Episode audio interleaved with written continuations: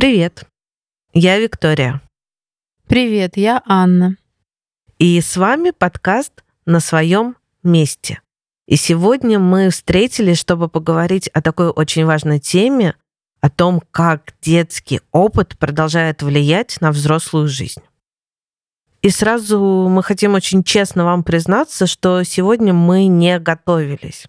Ну как мы обычно намечаем тему, каждый э, думает, что хочет сказать, потом мы встречаемся, обсуждаем это, и потом уже приезжаем на студию и записываем. И два раза мы поняли, что то, что мы обсуждали, то, что мы записываем, иногда расходится, потому что из нас э, текут разные идеи, мысли, и когда мы их проговорили, они где-то внутри остаются, и потом появляются новые идеи и мысли. Поэтому сегодня у нас экспериментальный выпуск, без подготовки. Мы сразу будем делиться тем, что первое в нас проявляется. Вика, вопрос с подвохом. Зачем мы придумали такой выпуск? Знаешь, э, на самом деле идея такого выпуска родилась у меня во время сессии с одной молодой девушкой. Она принесла очень яркие, бурные чувства по поводу определенной ситуации в своей жизни. И казалось, что эти чувства намного больше, чем сама эта ситуация. И когда я ее слушала, у меня было ощущение, что там есть какое-то подводное течение, и я задала ей очень такой интересный вопрос. Я у нее спросила, а на какой возраст вы сейчас себя чувствуете? Как будто бы сколько вам лет? И она так остановилась, прислушалась к себе и сказала, ой, я себя чувствую на 12 лет, как будто бы я отправляюсь туда. И мы начали разматывать клубочек событий, которые были в ее жизни в этом возрасте, и увидели, как удивительным образом те события, которые есть сейчас, и те события, которые были в прошлом, они резонируют. И чувства из настоящего, из прошлого переплетаются и вызывают такую бурю, даже цунами эмоций, э, с которыми сложно справиться. И тогда мы это все расставили по полочкам, и стало намного легче. В общем, в тот момент я подумала, что на самом деле многие люди иногда не задумываются, как то, что было с ними раньше, в прошлом, особенно в детстве, может повлиять на восприятие нынешних ситуаций в их жизни. Согласна. Для нас очевидно, что есть незримая, но очень явная и плотная связь между тем, что было, и тем, что производится в жизни сейчас, в сегодняшний день. И, конечно, наше внимание приковано к настоящим событиям. И это важно, да, потому что точка изменения здесь и сейчас. И этот лозунг гештальт-терапии, наверное, ну, действительно знают все люди. И тогда нужен опытный ныряльщик за жемчугом, который поможет ну, сопроводить себя именно в ту историю, которая открывает некую правду и про сегодняшние чувства и моменты. Я иногда задаю такие вопросы. А рядом с кем раньше вы испытывали такие чувства? А кто рядом с вами испытывал такие чувства? И это тоже часто вход вот в этот тоннель значимых отношений и событий, которые проложили русло эмоциональной жизни. Потому что мы и ранее сравнивали эмоции с водой. И э, действительно наши силы, наши реакции на события, они э, похожи на энергию. И русло сложилось давно, а энергией чувств мы наполняем его каждый день. И тогда действительно важно вернуться и посмотреть, с чем связано такое русло, как можно его понять, как можно изменить отношение к себе, как можно отделить это от событий сегодняшнего дня. И тогда действительно становится чуть проще, чувства как будто бы начинают оттекать туда, парковаться в тех моментах прошлого, где уже ничего нельзя изменить. и человек может ну, соглашаться, выдыхать или просто видеть, что сегодня уже другая ситуация. И тогда чувства меняются. А, мне кажется, этот э, выпуск э, достаточно сложным, потому что э, вот этот вопрос, с чем приходят люди, его можно разместить ответ в маленькой фразе, да, со своими чувствами приходят, и при этом наша профессиональная этика не дает нам возможности рассказывать какие-то истории, потому что именно через истории можно многое понять, но хочется все равно в этой теме быть, о ней говорить. И э, для меня, например, еще очень удивительно, что э, на самом деле люди не так давно начали связывать взрослые состояния, взрослые переживания, то, как человек действует, с тем, какой детский опыт у него был. И хочется вспомнить родоначальников этих течений. Кто тебе первым приходит на ум? Конечно, первым основателем этого психодинамического направления является Зигмунд Фрейд. Он известная личность, а, тот, чьи идеи повлияли на ход мировой культуры, и ну, все значимые направления психотерапии брали основания, отталкивались от его идей. Мне кажется, действительно, к Фрейду можно относиться по-разному. Кто-то его боготворит, а, кто-то а, очень критикует его идеи, но огромным прорывом было то, что он посмотрел на связность опыта, что ребенок да, продолжается во взрослом, и что взрослый опыт неотделим от детского. И действительно, в идеях Фрейда это впервые очень четко просматривается, и все остальные исследователи, которые об этом говорят, они опираются на него. И дальше я вспоминаю о таком замечательном человеке, как э, Джонни Боулби. И мне кажется, благодаря ему сейчас наша современная психология пришла в ту точку, точку, в которой она находится. Да, психология и психотерапия, а, потому что психология дает идеи, идеи для экспериментов, которые проводятся, проверяются, интерпретируются, а психотерапия использует их уже при обучении а, психотерапевтов, при супервизии, ну, то есть при профессиональной подготовке. И в практике мы уже опираемся ну, например, на те идеи, которые Болби стал изучать, и из этого выросла огромная практика терапии привязанности, о которой, я думаю, ты сейчас хочешь сказать. Я знаю, что ты очень любишь и практикуешь в этом направлении. Да, это та теория, на которую я очень опираюсь, причем как в своей профессиональной работе, так и в своей личной жизни.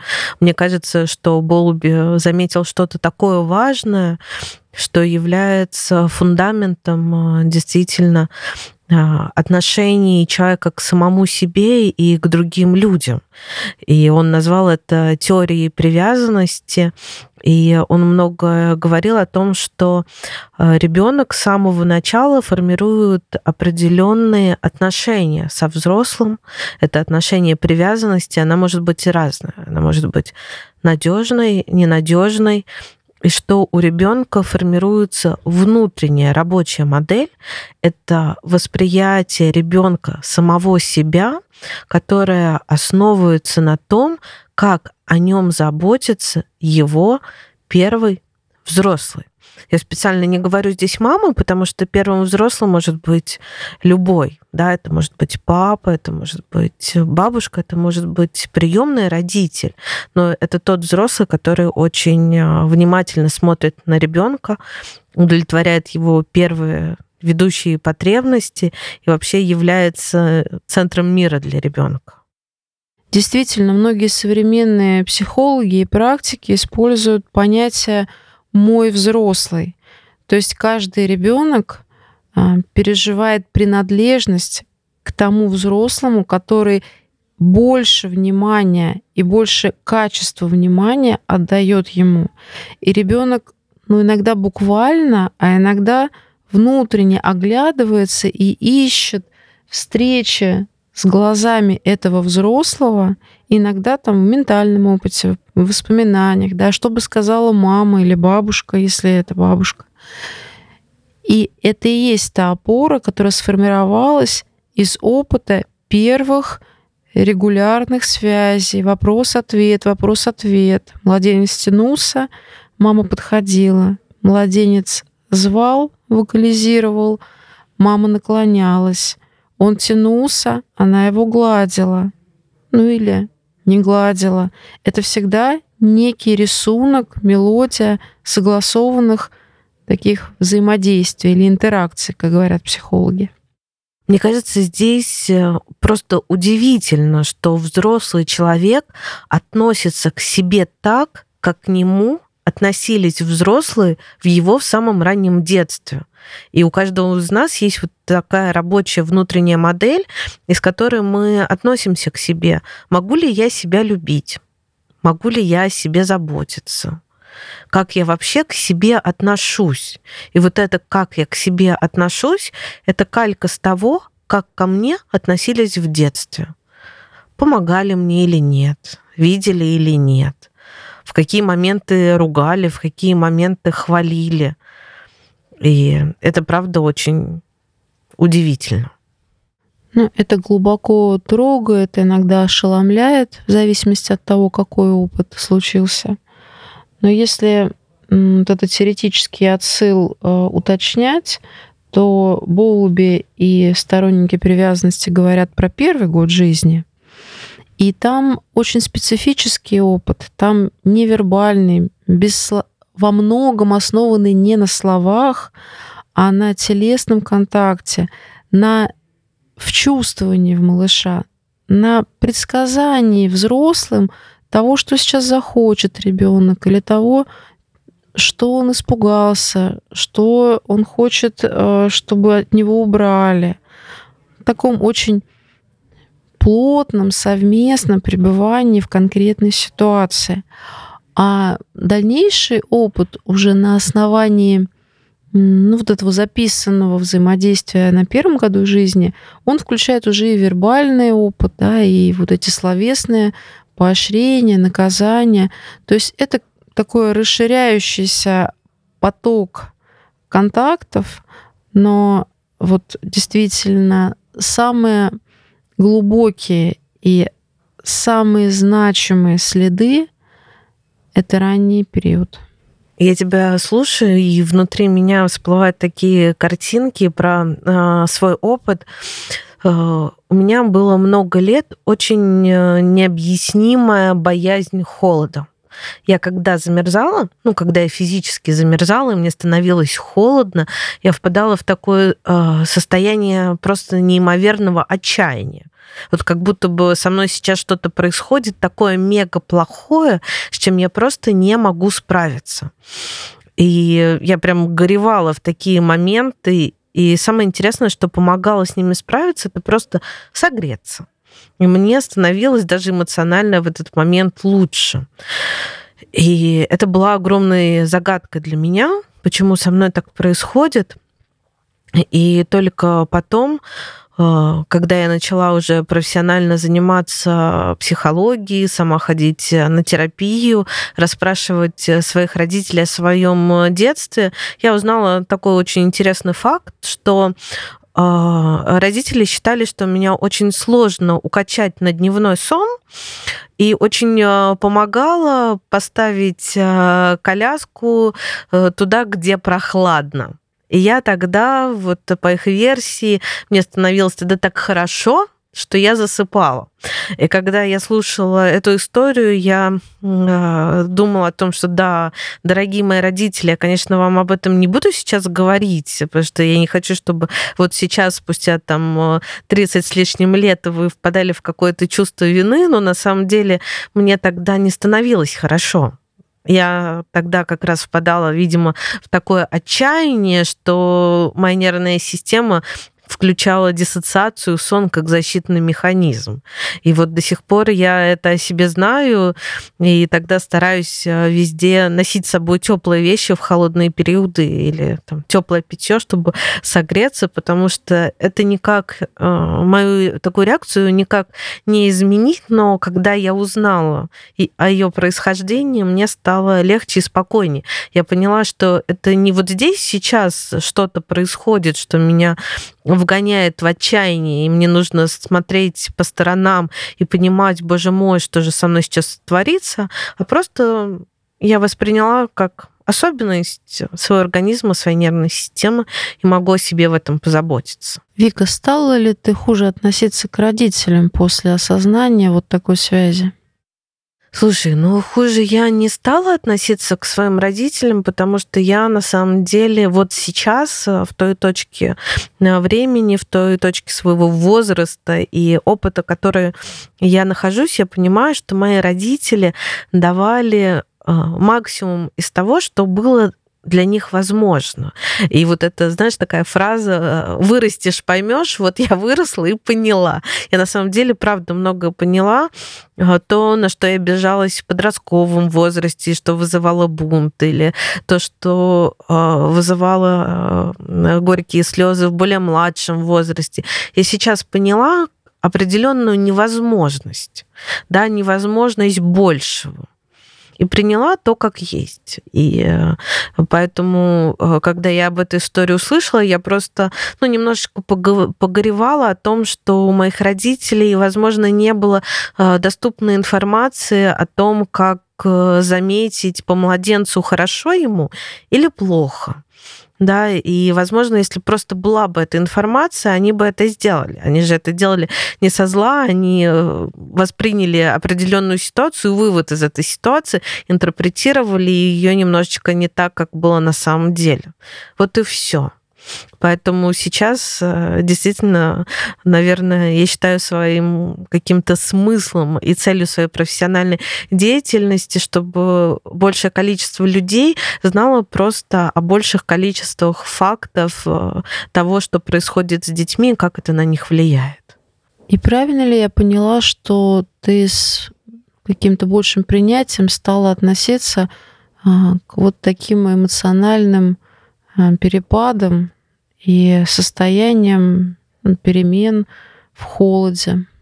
Слушай, ну я начала а, в этом больше оставаться в контакте, наверное, с реальностью и не строить каких-то догадок а, о том, что происходит. Ну, в том смысле, что, например, да, я там с кем-то гуляла, разошлась, э, стою на остановке, транспорта долго нету, я начинаю замерзать, вот это чувство отчаяния. И что первое э, приходит в голову, когда я об этом не знаю, почему так происходит, я начинаю оценивать отношения с тем человеком, с которым я сейчас проводила время, как те, что как будто бы в них что-то произошло, что меня погрузило в это отчаяние, да, и я начинаю себя накручивать. Э, мне кажется, девушки это очень хорошо умеют делать, ну, по крайней мере, я себе говорю, да, и тогда всплывают какие-то проблемы, которых на самом деле нет.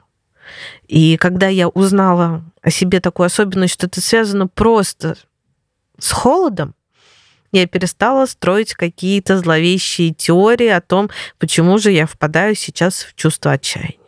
То есть, по сути, ты познакомилась с этим отчаянием и э, не стала его больше связывать с э, реальностями сегодняшнего дня.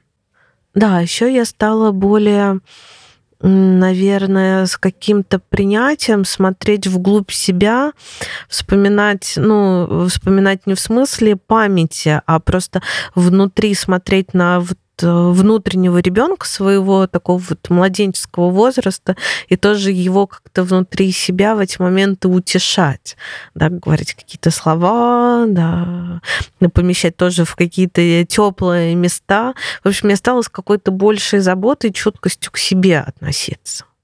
Слушай, так интересно, какие слова ты можешь себе говорить, ты маленькая?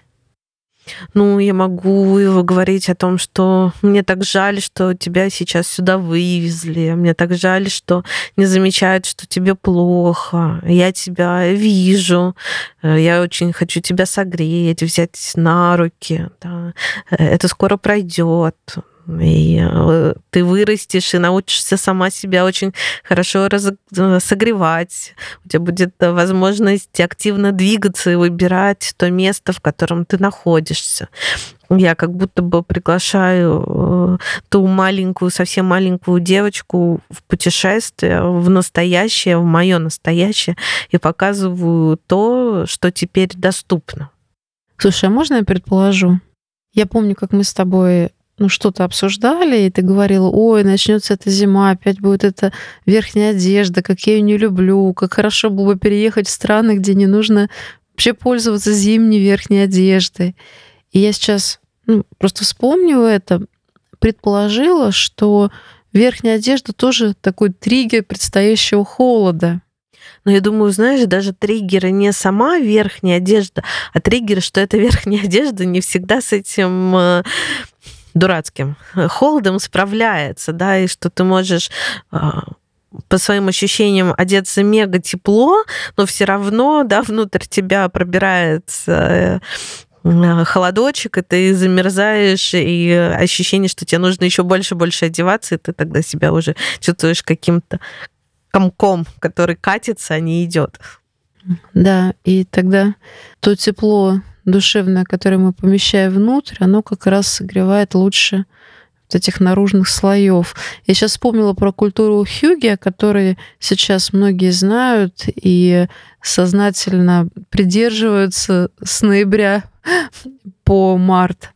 А, о том, что очень важно создавать много какого-то душевного, человеческого тепла и уюта, особенно ну, в такие холодные, темные времена, но вообще этот рецепт применим даже для отчаяния летней ночью.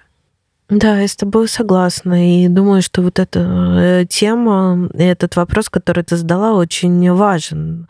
А, о том, что же а, может являться триггером, да, что может запускать вот те сложные чувства, которые были в детстве, даже в таком вот совсем раннем детстве, в котором нет воспоминаний а, как словесных конструкций, но есть вот эта телесная какая-то прописанность, и что если я сама знаю, что является вот этим триггером, да, пусковым механизмом, который меня помещает в ту прошлую ситуацию, то я могу этим управлять. И это большая сила. Да, эта телесная прописанность называется процедурной памятью. Помнишь, эм, мы много про это узнавали на курсе у Карла Бриша, и вот Ольга Попова про это говорила, что действительно наше тело помнит э, вот эти процедуры, сменяющиеся ритмы э, неких событий, и э, уже предсказывает, да, если какой-то первый элемент этой последовательности регистрируется здесь и сейчас, то есть некое предсказание о том, что может быть дальше. А, меня, видимо, сегодня выпуск э, моих воспоминаний и откровений. Ты говоришь про процедурную память, и я а, вспоминаю, как мы смотрели разные видеоролики, где а, родители заботятся о детях, учились находить э, положительные моменты, учились давать положительную обратную связь, но при этом я э, думаю о том, что в моем детстве была всегда такая процедура, которая называлась мытье головы. У меня всегда были очень длинные, густые волосы, и когда я была маленькой, не было всех этих супер шампуней, кондиционеров, масок и кучи всего, что есть сейчас в современности. И для меня всегда мытье головы это была каторга. Во-первых, это было невозможно промыть, во-вторых, э, это потом было невозможно расчесать, и когда э, все это расчесывали, это было больно со слезами, и я до сих пор, да, э, когда иду мыть голову, я в таком стрессе, я правда в стрессе, я в напряжении, я всегда откладываю момент до самого конца, я уже к себе присматриваюсь, думаю, ну можно еще там чуть-чуть побыть с такой или нет уже, это совсем некрасиво с такой головой ходить, и тогда я иду в таком в предожидании того, что будет плохо. Хотя, опять же, у меня есть куча шампуней, масок, э, бальзамов и всего остального, но вот это прописанное предожидание того, что будет плохо и больно, оно до сих пор во мне живет.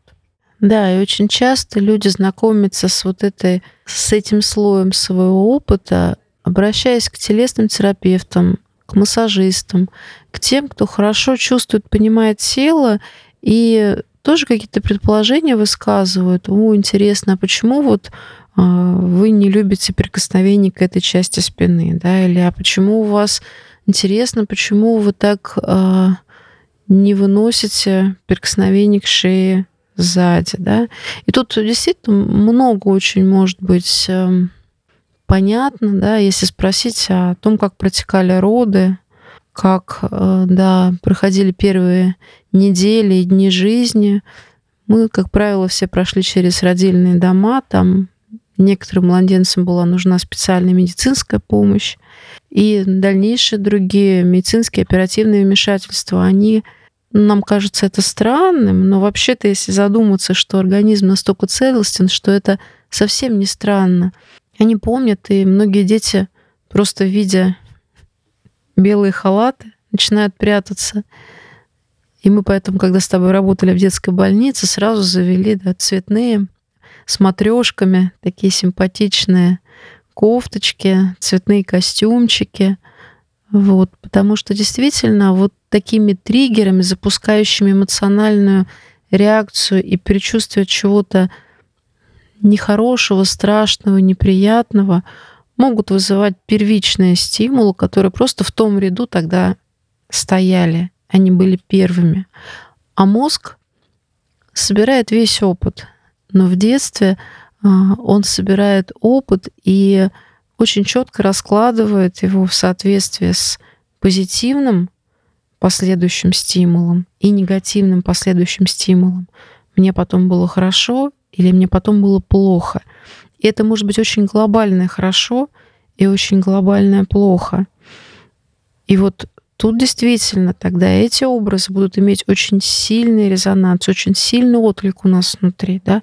Мне что-то очень нравится, ну, какие-то ароматы или вкусы, и что-то ужасно не нравится вызывает какие-то прям бурю эмоций, отторжения или там, негодования, страха. И на самом деле это правда интересно. Наверное, здесь случайного очень мало. Да, и я еще знаешь, о чем сейчас а, подумала, пока тебя слушала, что бывает так, что есть какой-то стимул, да, есть какой-то триггер, он вызывает бурю эмоций. Обычно это страх. Но когда мы начинаем а, с человеком а, вот такую поисковую экспедицию его прошлое, ничего не находится. И для человека это бывает удивительно. Я тоже стою в, небольшой тупик. И потом, остановившись, я как раз вот э, задаю этот вопрос, о котором ты говорила в начале нашего выпуска. А кто рядом с вами чувствовал себя вот так? Потому что бывает передача, ну, назовем его травматического опыта через наблюдение.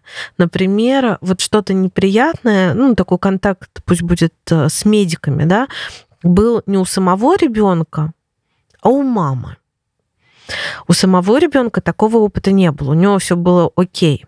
Но когда э, он рядом с мамой, и мама видит человека в белом халате, что происходит с мамой? Она напрягается, она застывает, э, меняется ее тембр голоса, меняется ее состояние, и ребенок это состояние считывает. Ну, потому что мама для него вообще база безопасности. И если у, у, на, у этой базы безопасности включается сигнал СОС, то понятно, что что-то не так, и надо чего-то бояться. И ребенок вот это внутрь себя принимает, да, что у мамы говорит, что мама ему говорит о том, что человек в белом халате, врач, это страшно. И ребенок внутрь себя это берет просто как опыт мамы, опять же, не осознавая это. И закладывает это вот внутрь себя. И потом у него тоже вот такие могут быть сложные переживания в контакте с медиками, хотя в его истории страшных каких-то процедур не было. Да, и тут можно сказать о перенятых чувствах, но давайте просто всерьез задумаемся о том, что эти чувства, которые ребенок увидел как мамин сигнал о ее состоянии, о ее тестировании реальности, берется абсолютно на веру и становится чувством ребенка. Да? То есть это вот передача сигнальных флажков. И тогда здесь уже нельзя отделить опыт малыша от опыта близкого человека. Мы всегда доверяем тем, кого знаем, кто рядом, кто с нами прошел уже предыдущий опыт. И мы вписываем в себя то, что чувствуем рядом с ними.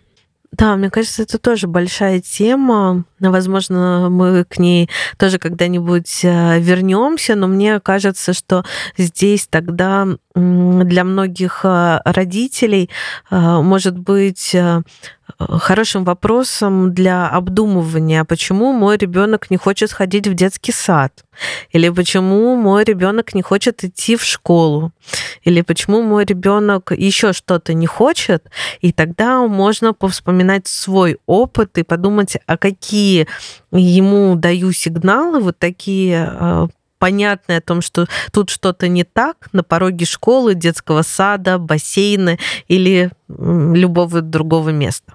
Да, например, а хотела ли я идти в детский сад по утрам? А нравилось ли мне, когда мама меня оставляла и быстро уходила? Ну и так далее. То есть действительно можно поразмышлять, а, глядя в ребенка как в свое зеркало, потому что нас связывает что-то, что не было произнесено и озвучено словами. Но дети чувствуют, они очень распахнутые, такие сенсорные каналы. А, до двух лет я часто люблю этот пример приводить. Малыш через обоняние считывает уровень гормона стресса в крови у мамы и реагирует на него, как на свой собственный. И когда я рассказываю об этом родителям, они, конечно, потрясены. Насколько глубоко, физиологично, чувственно мы связаны. Поэтому то, что происходит с ребенком, действительно можно отражать в обратную сторону, задавать себе вопрос, когда мой ребенок не хочет есть, а как я относилась к тому, когда меня докармливали. И вот тут моя история. Меня действительно ставили в такую ситуацию, что я не могла отказаться от еды. То есть как-то так меня убеждали. Вот, и я понимала, что моих сил не хватит. И я соглашалась. И когда я свою маленькую дочь докармливала, потому что у меня в голове как будто бы сидела идея, что ну как же, ну вот приготовлено хорошее, свежее, самое лучшее. Ведь нужно же, чтобы ребенок это съел. Ну, такая задача у меня стояла. А моя дочь очень активно сопротивлялась. И я в какой-то момент вот такое бессилие чувствовала. И теперь я уже, конечно, понимаю, что это бессилие было уже в роли родителя — но тоже бессилие я испытывала в своем детстве, когда я просто не могла отказаться. И тогда эта история с продолжением. Наши дети да, немножко переписывают да, то, что они от нее взяли по-своему. Здесь, наверное, да, вот эта народная мудрость и народная чуткость в том, что как раз э, бабушки и дедушки иногда смотрят на молодых родителей и говорят, да, вспомни себя в детстве, да ты же точно так же делал. И э, тогда они как раз транслируют вот эту идею передачи и э, могут немножко так остановить родителя, чтобы он посмотрел, принял и как-то, может быть, переоценил то, что вот здесь и сейчас происходит между ним и его ребенком. Вика, ты уже рассказывая про свой детский опыт, говорила о том, как ты успокаиваешь, утешаешь свою маленькую девочку. И ведь так психологи называют этот феномен внутренний ребенок? Да, сейчас очень э, широко применяется концепция внутреннего ребенка. Это как раз тот опыт, который мы получили в детстве, который в нас прописан через э, наши физические ощущения, через э, наши отношения к себе и через чувства, которые были недопрожиты и не выражены в определенных ситуациях, и они внутри нас, как такие маленькие коробочки, лежат с пометками того возраста, в котором они проявлялись, и мы на самом деле можем к ним возвращаться. И есть такая метафора лифта, да, который идет э, с первого этажа, это младенческий возраст, э, и до того этажа, в каком возрасте мы сейчас находимся, и мы можем иногда спускаться внутри себя в те переживания, которые сопровождали нас в определенном возрастном этапе. Да, и, например, сюда работают всякие направленные медитации, да, там Представьте, как ваша мама там еще не знает о том, что она уже беременна вами. А, представьте, что вы начинаете а, кувыркаться или плавать у нее в животике, там очень тепло и спокойно. Представьте, что вы встречаетесь с внешним миром, там, да, и вас берет на руки папа. Ну, то есть это очень разные истории, которые немножко отображают э, реальность именно вашей жизни. И там можно встретиться с многими, ну, такими и единорогами, и чудовищами. Там много очень ценного и хорошего, силы, радости, энергии. И также можно наткнуться и случайно провалиться в какую-то яму, из которой будет, ну, как-то трудно, одиноко, страшно выбираться, но иногда вот эта креативность и контакт с человеком рядом помогает придумать способ, как вернуться. Я думаю, что ты говоришь очень а, важные вещи, и мне хочется здесь а, сделать такой акцент про то, что сейчас, правда, в доступе очень много разных практик для контакта со своим внутренним э, ребенком. И э, с первого взгляда эта практика может казаться очень такой подходящей, ресурсной.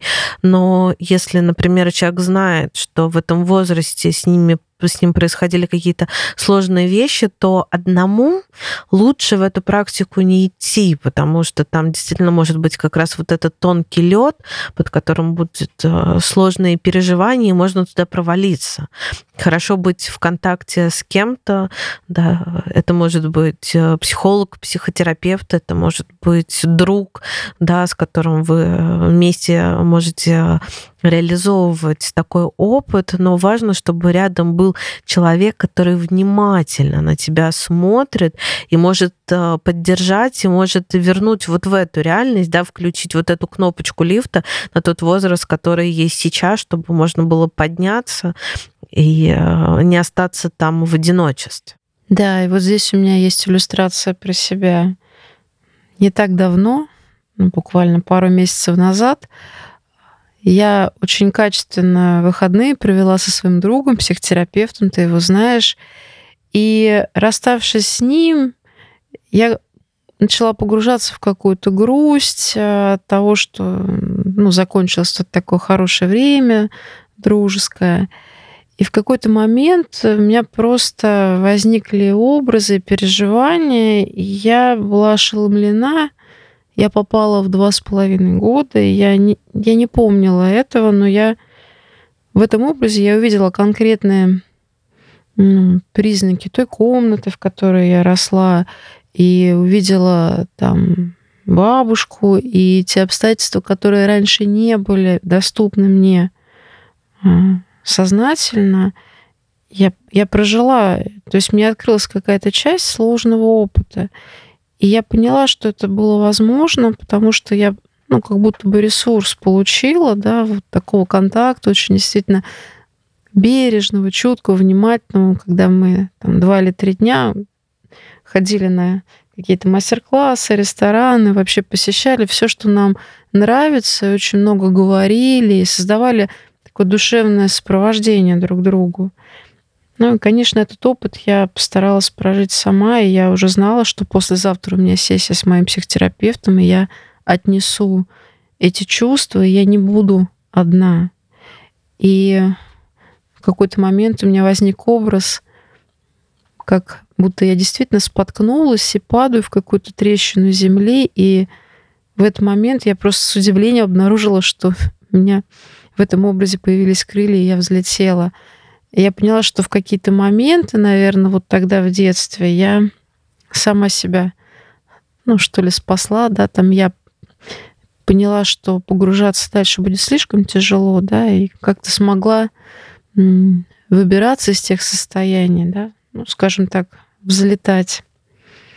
Вот, и я после этого стала с особым интересом смотреть в небо, на птиц, чувствовать, что вот этот опыт крыльев, он для меня внутренне ощущается как спасительный и позволяющий не проваливаться в какую-то очень мрачную историю. Поэтому да, и ресурсы, и близкие значимые люди, и внимание очень помогают и вспоминать, и проживать с каким-то хорошим результатом, с большим пониманием себя те сложные опыты, которые иногда нам становятся доступны. А, я думаю, что здесь действительно вот такой контакт с другим в таких сложных переживаниях еще позволяет хорошо посмотреть на себя, потому что, ну, по опыту работы с людьми я знаю, что можно открывать такой проход в прошлое, в детский опыт, и человек может из настоящего смотреть на себя туда, на ребенка а, глазами а, тех взрослых, которые его в тот момент как раз не замечали. И а, взрослый может говорить, что там, ты недостаточно умный или недостаточно быстрый или еще как-то. И человек это настолько перенимает, что потом когда сам смотрит на эти прошлые ситуации, соглашается с этим, говорит, ну слушайте, я там какой-то такой недостаточно быстрый, я там недостаточно умный, и вообще правильно меня там ругают. И как будто бы не хватает вот э, такой немножечко эмпатии к самому себе.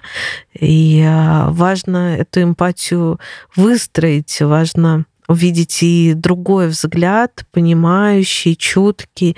И э, это бывает большим внутренним переворотом, когда все-таки удается посмотреть на себя хорошо. Да, добрый взгляд это наше все. Я сейчас приехал с одного, ну, скажем так, группового мероприятия для психологов предновогоднего, и там были мастер-классы, там были какие-то ресурсные работы. И вот ты представляешь, была одна работа посвящена опыту тех, кто пережил внимание негативное. И даже напрямую тренер, который предлагал это то упражнение, он сказал, знаете, тем, кто был в детском саду, посвящается. Почему он так сказал? Потому что, ну, в таких группах детского сада, в которых много детей и мало взрослых, э, внимание взрослого ребенку достается тогда, когда он что-то сделал не так. Вот тогда на него смотрят, тогда ему говорят, про него говорят.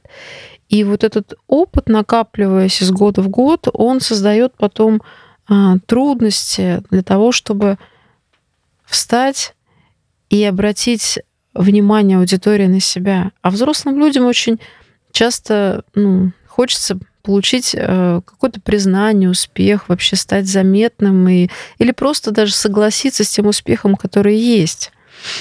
И в чем заключалось это упражнение – то есть мы действительно поставили стульчик в середине круга. Вот тот стульчик, с которого часто да, метафорически читают стишки. И мы создавали новый опыт. Мы брали за руки, смотрели друг другу в глаза и говорили, мы один круг.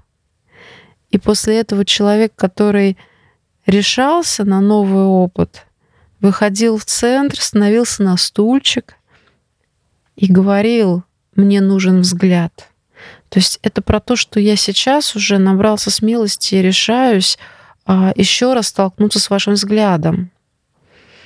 И тогда все мы хором говорили, мы смотрим на тебя приветливо. И опять же, те, кто принимал участие, понимали, ну, это уже все-таки профессиональная среда, понимали, что этот взгляд очень нужен и важен.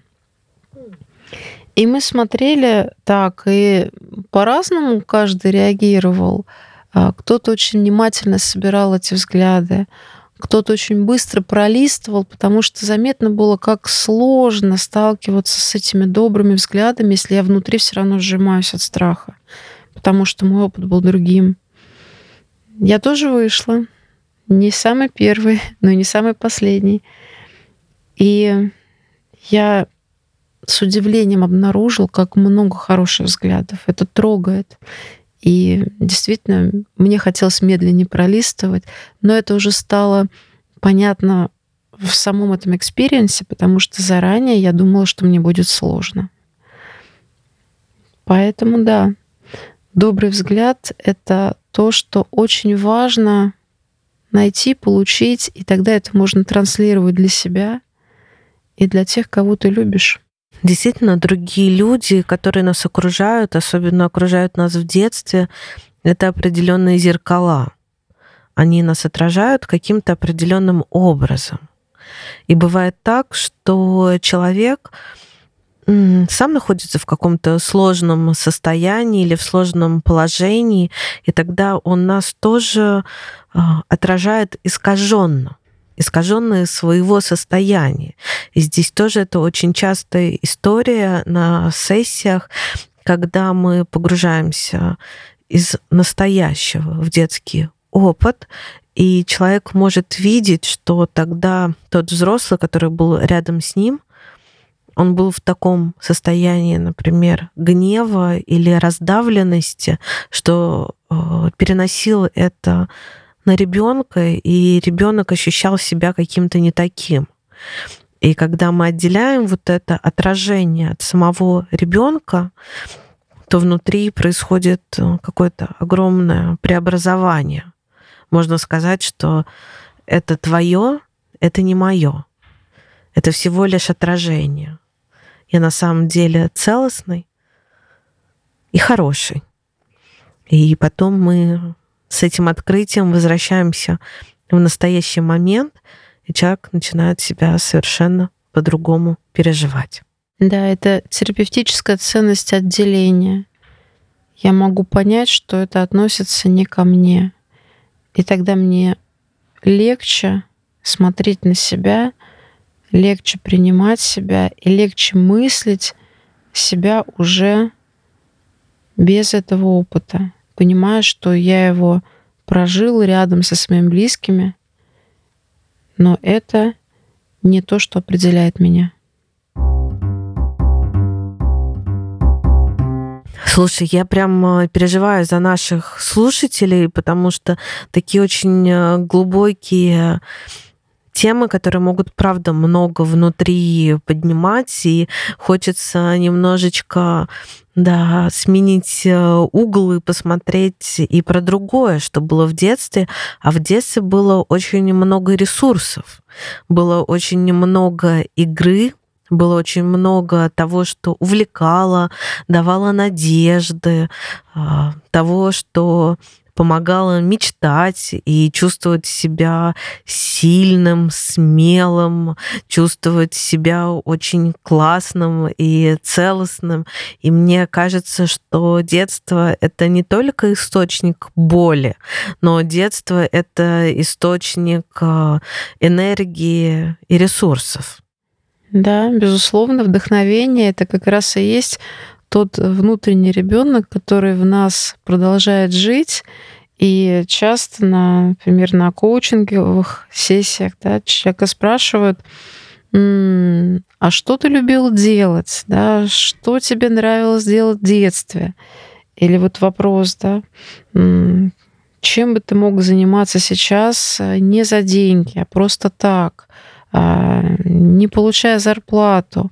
То есть это вопросы, отсылающие к тому вдохновленному ребенку, который искрит энергией, искрит э, радостью от того, что он, э, например, гладит котят, заботится о животных, строит замки из песка, э, помогает кому-то на каких-то детских ярмарках, выступает на каких-то конкурсах вместе со своими друзьями, болеет за свою команду.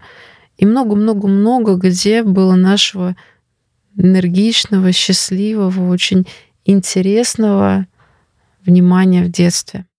Мне правда кажется, что это очень классный вопрос. Что тебе приносило удовольствие в детском возрасте. Когда взрослый человек э, приходит в какой-то свой жизненный тупик и, например, не знает, чем ему дальше заниматься, как развивать свою карьеру, то можно остановиться и вспомнить, ага, что же мне правда приносило удовольствие, что меня радовало, о чем я мечтала. И может быть, э, это сейчас э, действительно невозможно реализовать, но это может подтолкнуть э, внутренние силы, внутреннюю креативность и найти какую-то область рядом с этим занятием, которое во взрослом возрасте будет приносить кучу удовольствия, интереса и будет мотивировать к разным свершениям. Да, я могу сказать, что мне приносило удовольствие. Я любила своим куклам делать прически. Я там их накручивала на бегуди, я там создавала им какие-то образы. Потом я рисовала коллекции одежды, я там думала, что я стану модельером. А потом я не стала модельером, но я любила всегда какие-то делать луки, скажем так, неожиданные. Меня это прямо как-то наполняло внутренними силами, когда я ходила, искала, какой же пиджачок, с какими ботинками будет особенно неожиданно смотреться. И для меня это какая-то была такая важная часть моей истории.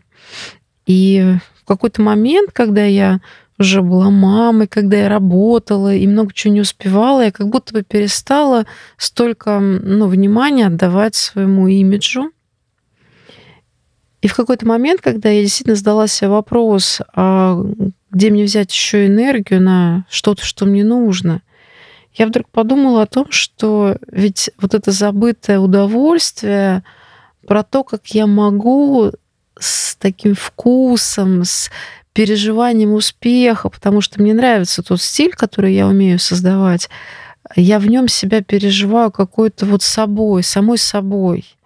То есть я не то чтобы не похожа на других, а я просто есть.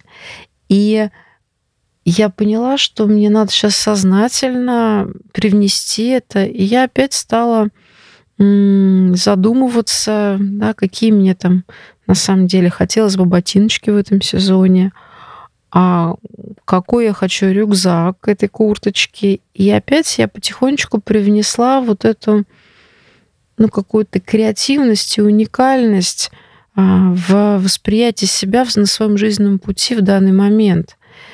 И я поняла, что это мне больше дает а, энергии, чем я ее в этом трачу. То есть я не хожу по магазинам, я там где-то просто смотрю по сторонам, где-то в интернет-магазинах иногда заглядываю.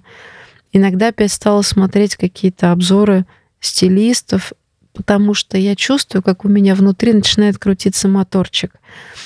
И, и мне это нравится детские интересы, детские увлечения — это такой сундук с сокровищами, где самое ценное — это переживание быть самим собой.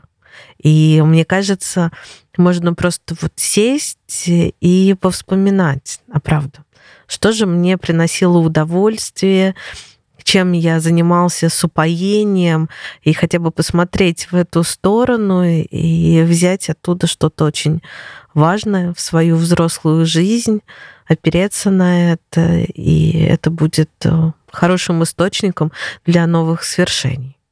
Да, здесь хочется опять интерактивности, да, хочется, ну, на самом деле, задавать вам вопросы и слышать, а как вы встречаетесь со своей уникальностью, через какие а, формы занятий, через какие способы контакта с вещественным миром, да, или с людьми, вы чувствуете свои силы, чувствуете свою какую-то уникальную энергию.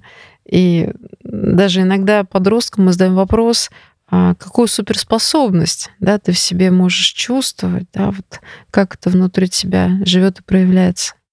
Да, мы так очень э, плавно подошли э, к завершению. Я надеюсь, вы дослушали нас до конца, и э, надеюсь, что вы плавно перешли от воспоминаний о тяжелом к воспоминанию о чем-то очень а, важном и ресурсном для вас. И нам, правда, действительно важны ваши отклики, ваши истории. Пишите нам, мы будем с удовольствием их читать, давать вам обратную связь. Нас это тоже очень поддерживает и греет. Да, мне кажется, что интерес к себе — это очень продуктивное занятие. Из него может рождаться а, очень конструктивное будущее. Спасибо за внимание и до встречи в новом выпуске. Пока-пока.